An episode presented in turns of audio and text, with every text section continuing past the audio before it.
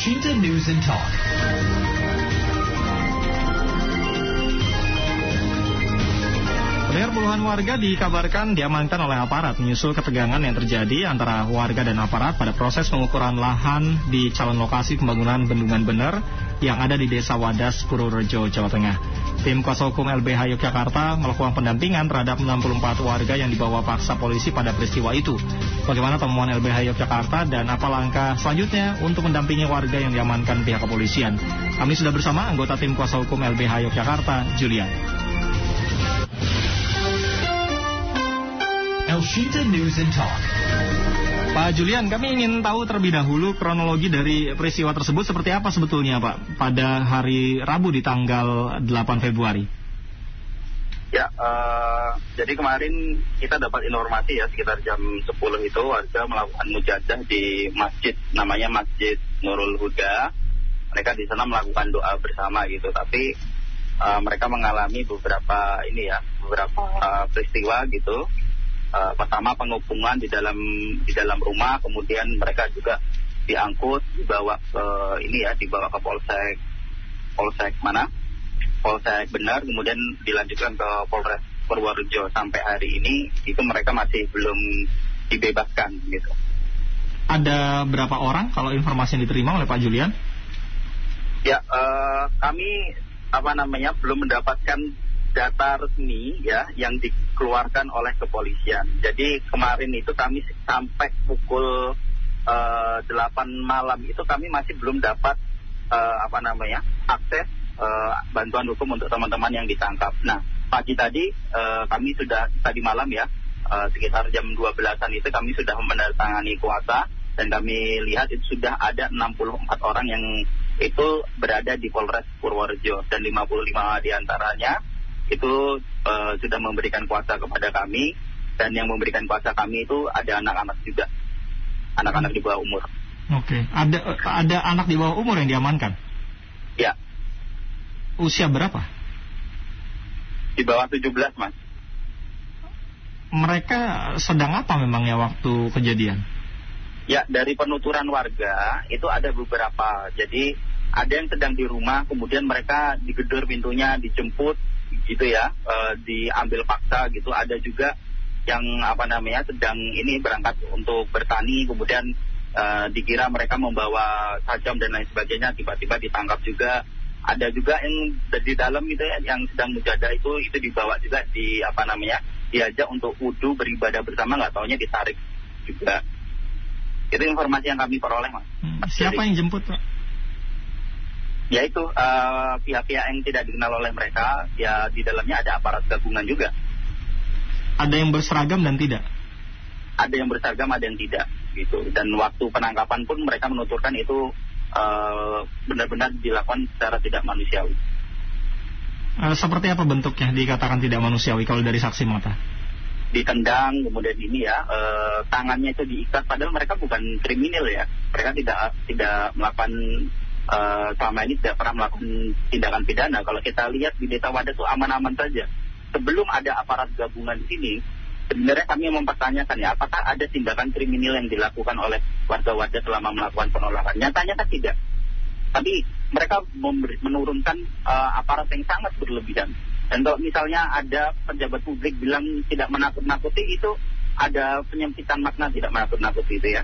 Itu benar-benar memberikan ketakutan kepada warga. Jadi ini benar-benar show of force gitu ya. Jadi ya uh, bagi aparat ya itu menurut saya itu tindakan yang berlebihan dan kita lihat uh, harusnya aparat itu uh, taat juga terhadap rekomendasi dari lembaga-lembaga seperti Komnas HAM. Ya, Komnas HAM kan juga dilibatkan dalam proses ini sebetulnya. Pak Ganjar tadi saya ya. ngobrol dengan Pak Ganjar, Pak Ganjar bilang Komnas HAM dilibatkan.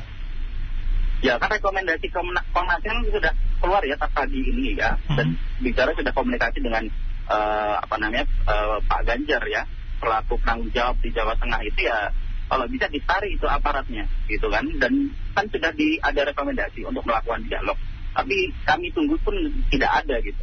Nah kami mempertanyakan juga komitmen uh, Pak ini ya apa namanya Pak Ganjar selaku Gubernur Jawa Tengah ini itu Pak Ganjar tadi bilang mau komunikasi loh Ya, komunikasinya mau gimana gitu kan? Komunikasinya gimana? Ini Mau membuka dialog. membuka dialog. Hmm. Nah kan itu kan apakah sudah saatnya apa namanya? Apakah dilakukan setelah melakukan atau ini ya sudah melakukan tindakan seperti ini? Warga 64 orang ini sudah ditangkap gitu kan? Dan sampai hari hari ini masih belum dibebaskan. Ini mau komunikasi kayak gimana? Bangun komunikasinya seperti Eh, apa namanya penurunan kami aparat kami ingin eh, mohon saya potong. Kami ingin tahu duduk perkaranya begini karena yang disampaikan Pak Gubernur ketika melibatkan Komnas HAM mereka yang menolak itu sudah diajak untuk berdialog untuk eh, bermusyawarah. Tapi informasi yang kami terima dari Pak Ganjar mereka yang merasa menolak dari proses pembangunan desa Wadas ini karena ada dua lokasi ya De- lokasi yang akan dijadikan eh, waduk atau bendungan satunya lagi adalah lokasi yang memang materialnya nanti akan dimanfaatkan nah eh, Ya. keterangan Pak Ganjar tadi ketika saya ngobrol dengan Pak Ganjar baru beberapa menit yang lalu ada yang memang ketika sudah dilibatkan Komnas HAM ada yang diajak untuk berdialog tapi ada yang tidak mau Ya.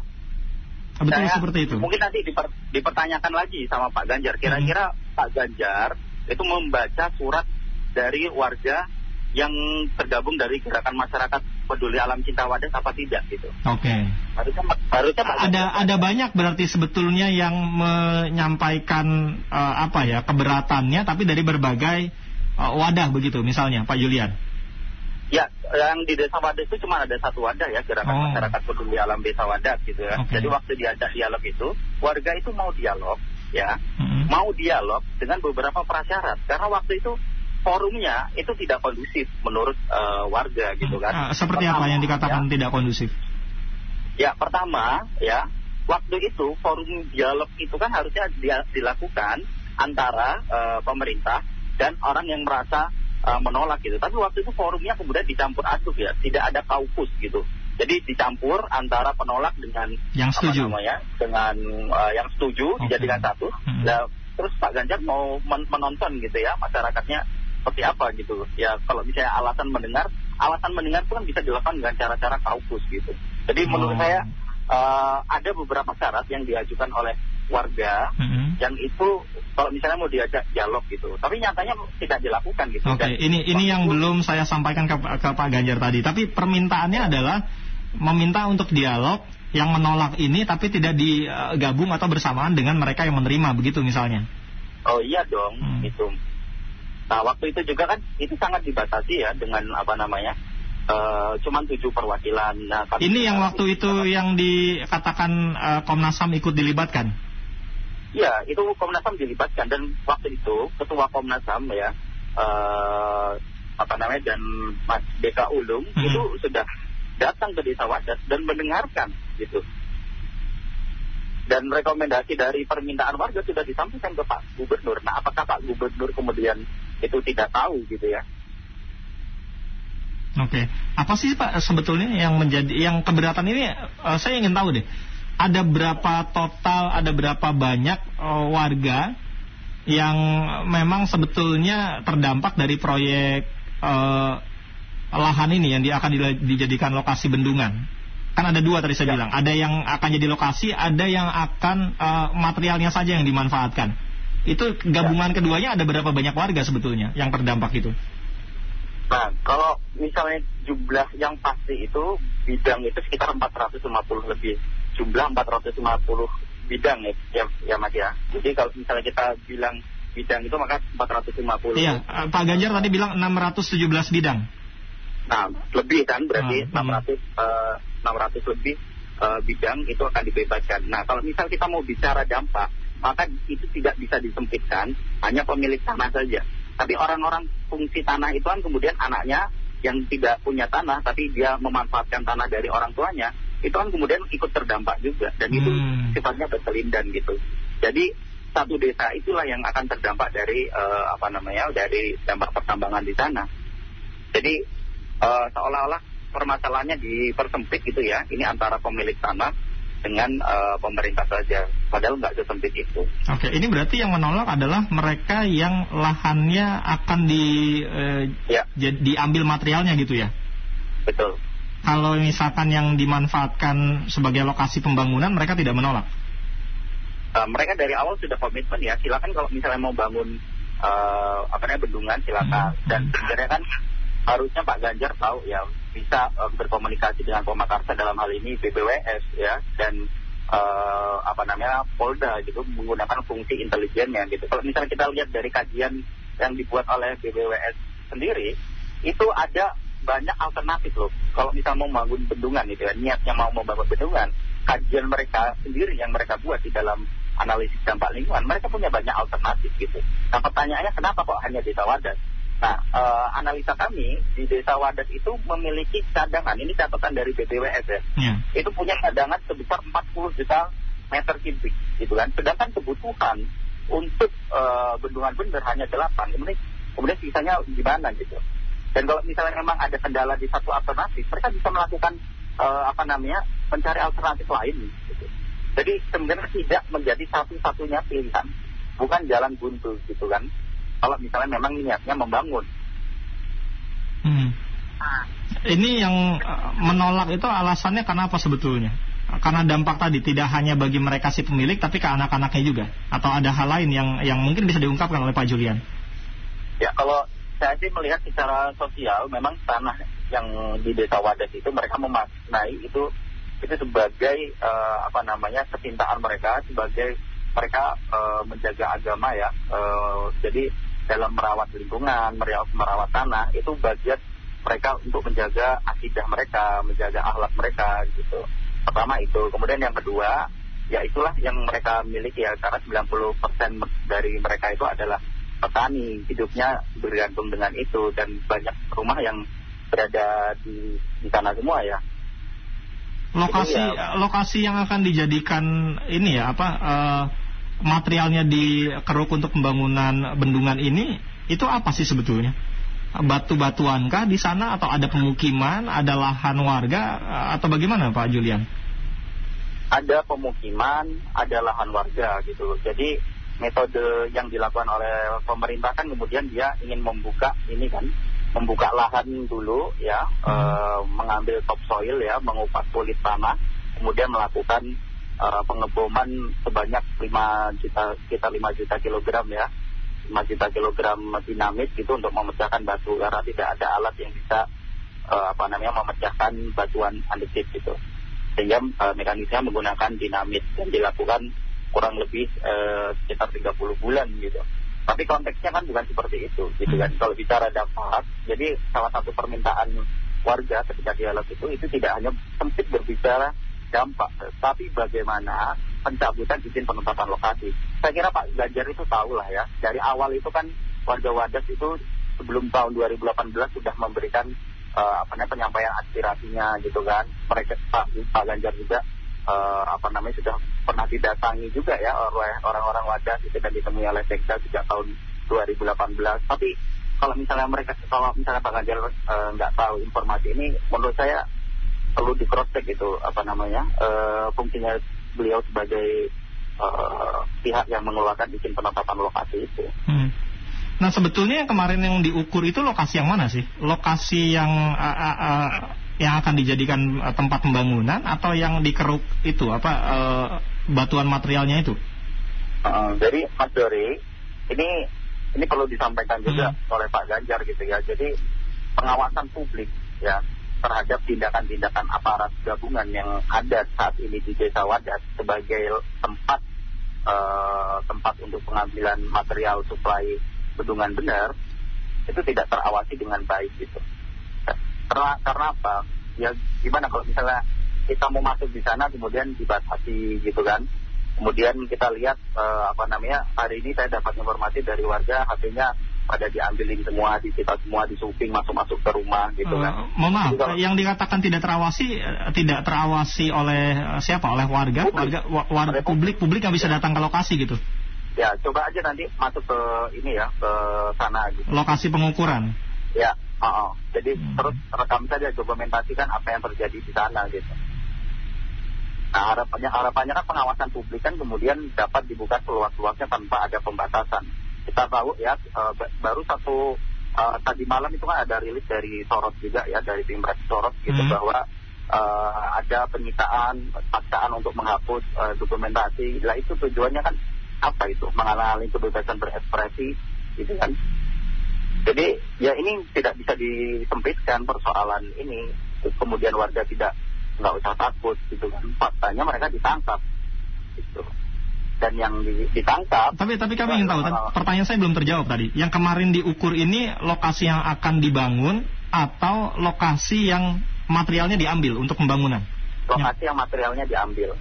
Lokasi yang materialnya diambil. Jadi kemarin warga yang ada di dalam musola atau masjid itu adalah warga yang pemilik uh, lahan ini, lahan yang diukur ya. gitu. Ya. Hmm. Waktu kemarin kan uh, informasinya kan kalau yang beredar ya, petugas itu mengamankan, mengamankan pengukuran dan lain sebagainya. Termasuk uh. juga mungkin menghindari terjadinya adanya misalkan ya provokasi dan lain sebagainya. Uh -uh. Karena uh, ada laporan dari rekan kami juga reporter bahwa ada warga setempat juga yang mengatakan ada kok yang diamankan itu adalah mereka-mereka yang memang tidak ada hubungannya sama sekali dengan proses pengukuran atau termasuk mereka yang bukan warga setempat, Pak. Ya, jadi ada teman-teman ini ya apa namanya mahasiswa juga yang turut prihatin dengan kejadian di Desa Wadas kemudian datang juga ke sana oh. dan hari ini juga ketangkap gitu. Apakah itu, itu yang mungkin yang dimaksud ya? Hmm, hmm. Iya, apakah itu mungkin yang dimaksud oleh warga uh, setempat? Iya, iya. Hmm. Atau seperti apa gitu kan? Dan menurut saya gini soal hak asasi manusia, soal lingkungan, kemudian soal kemanusiaan itu tidak dibatasi oleh uh, iya tidak dibatasi ya. oleh Jadi, wilayah atau warga setempat ya. saja kepedulian itu ya, kan saya, milik semua orang ya saya tuh bingung ya statement dari aparat itu kenapa kok membatasi uh, apa namanya uh, apa namanya hak-hak warga untuk turut uh, menyuarakan haknya bersolidaritas dan lain sebagainya. Katanya bilang uh, NKRI harga mati gitu, Bhinneka Tunggal Ika. Tapi semangat-semangat primordial justru mereka lestarikan gitu kan. Kamu bukan orang Purworejo, kamu bukan warga Wadas. Dan terus urusan kemanusiaan itu bukan urusan orang Purworejo saja, bukan urusan orang Wadas saja. Ini urusan kita semua sebagai manusia. Ketika ada tindakan yang tidak manusiawi, maka ya sudah sepatutnya kita untuk bergerak gitu. Ya, uh, saat saya ngobrol dengan Pak Ganjar tadi juga Pak Ganjar mengatakan sudah komunikasi dengan pihak Polda dan meminta kalau memang tidak ada uh, kaitannya atau mereka memang tidak berbuat sesuatu ya yang arahnya ke kriminalitas itu diminta dibebaskan oleh Pak Ganjar. Termasuk tadi Pak Ganjar juga menekankan karena Pak Ganjar juga menerima informasi ini termasuk tadi yang disampaikan oleh Pak Julian ketika ada orang yang mau pergi ke sawah membawa uh, arit misalkan atau uh, senjata tajam lainnya yang memang dipergunakan oleh para petani di sana, itu Pak Ganjar menegaskan loh tadi, kalau memang seperti itu, orang betul memang mau ke sawah atau ke lahannya mereka, mau merambah ke uh, pertaniannya, itu tidak ada kaitannya sama sekali ya dibebaskan. Tadi Pak Ganjar mengatakan seperti itu Pak Julian. Ya tinggal dibuktikan aja, segera dilepaskan aja. Ini sudah satu kali 24 -hmm. jam, gitu kan. Ya, Tadi uh, rekan kami yang ada di Polres atau Polda juga melaporkan ada sekitar uh, 50-an uh, kurang lebih ya. Iya. Ya, kalau datanya Pak Julian kan 64 tadi reporter kami iya. mengatakan ada sekitar 50-an mereka masih berada di halaman uh, masjid setempat kemudian sedang diberikan makan dan masih menunggu juga untuk dimintai keterangan.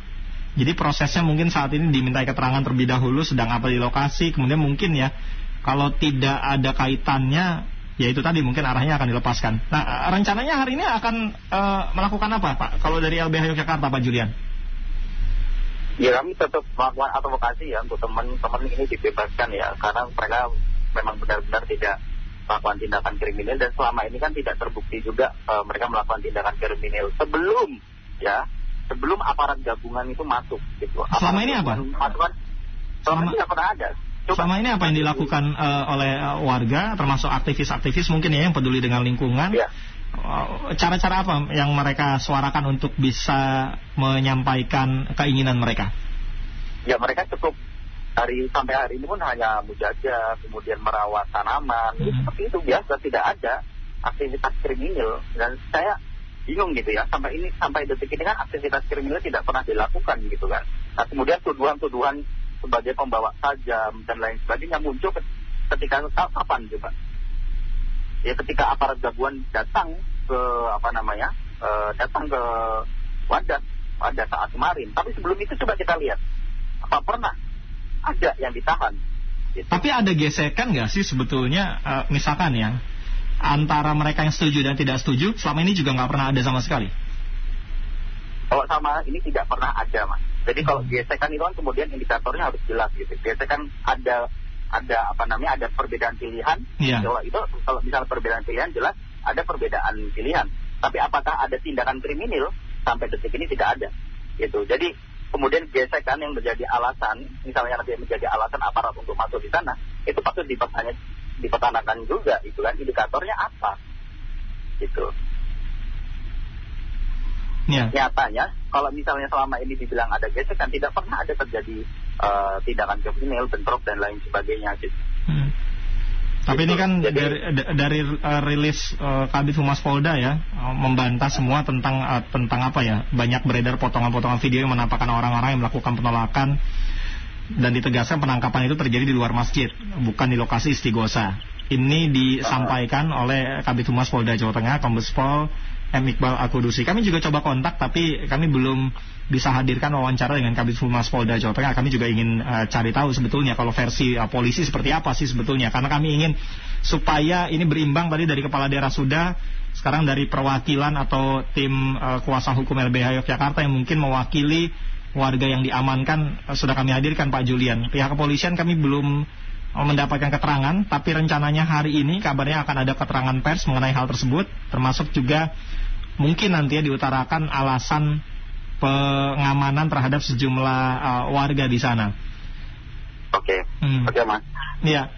Uh, kalau dari pihak kepolisian kan membantah semuanya pak, apa yang tadi dikatakan oleh Pak Pak Julian. Tapi apa sebetulnya bukti-bukti yang menguatkan tersebut? Apakah ada keterangan warga atau yeah. apa sebetulnya Pak Julian? Ya, kan kami mendampingi warga pertama itu kami dapat keterangan dari warga kedua kami mendapatkan dokumentasi yang itu beredar di publik juga pasti pas uh, ya sudah sudah beredar luas lah itu di di media sosial ya. Siapa bapak, siapa yang mengambil video-video itu? Saya nggak tahu kan itu kan beredar di publik gitu ya hmm. Uh, tapi bisa tapi, kita tapi bisa saja kan sebetulnya video itu sengaja dibuat untuk provokasi misalnya ya dan lain sebagainya. Ya apa gunanya gitu untuk memprovokasi siapa? Memprovokasi aparat untuk apa gitu kan?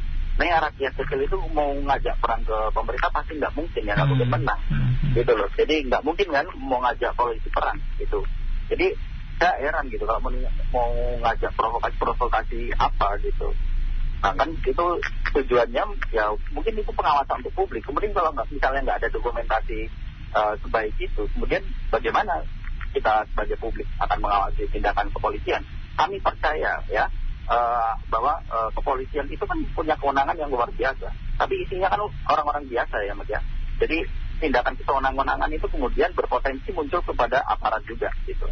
Jadi kalau misalnya tidak diawasi, maka mau gimana sistem demokrasi ini mau dijalankan? Tapi berarti ini nggak, uh, kami ingin tahu Pak, karena ada statement juga dari Pak Iqbal ya, dari Kabit Humas uh, Polda, ya. mereka yang membawa senjata tajam ini sengaja berlindung di rumah warga.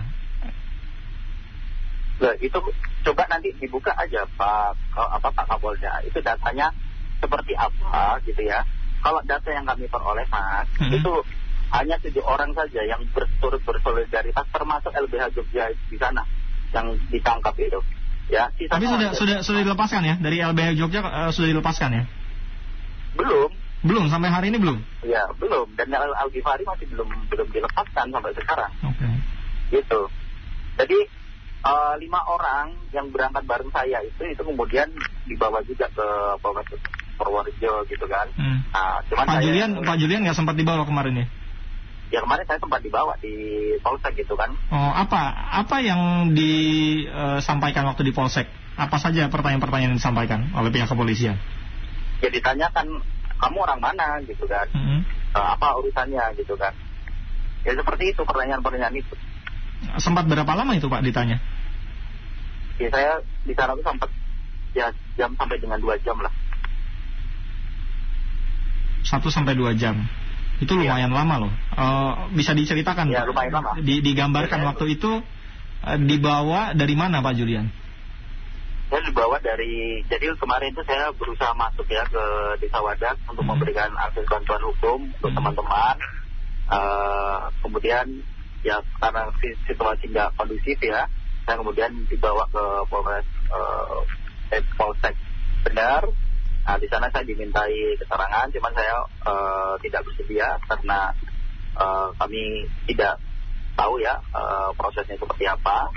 Dan diminta untuk buka HP juga saya juga tidak berkenan karena itu adalah hak privasi saya. Gitu.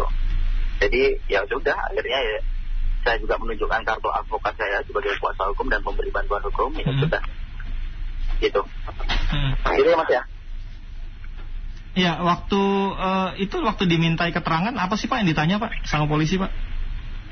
yaitu eh, apakah punya ini ya apakah kamu orang wadas apa bukan ya Hmm. saya jawab bukan gitu Kemudian apa Pak kepentingan saya Hmm. gitu Eh, apakah punya surat puasa gitu Hmm. Waktu itu Saya ditunjukkan punya. ada surat ku- ada surat kuasa di bawah Pak Julian.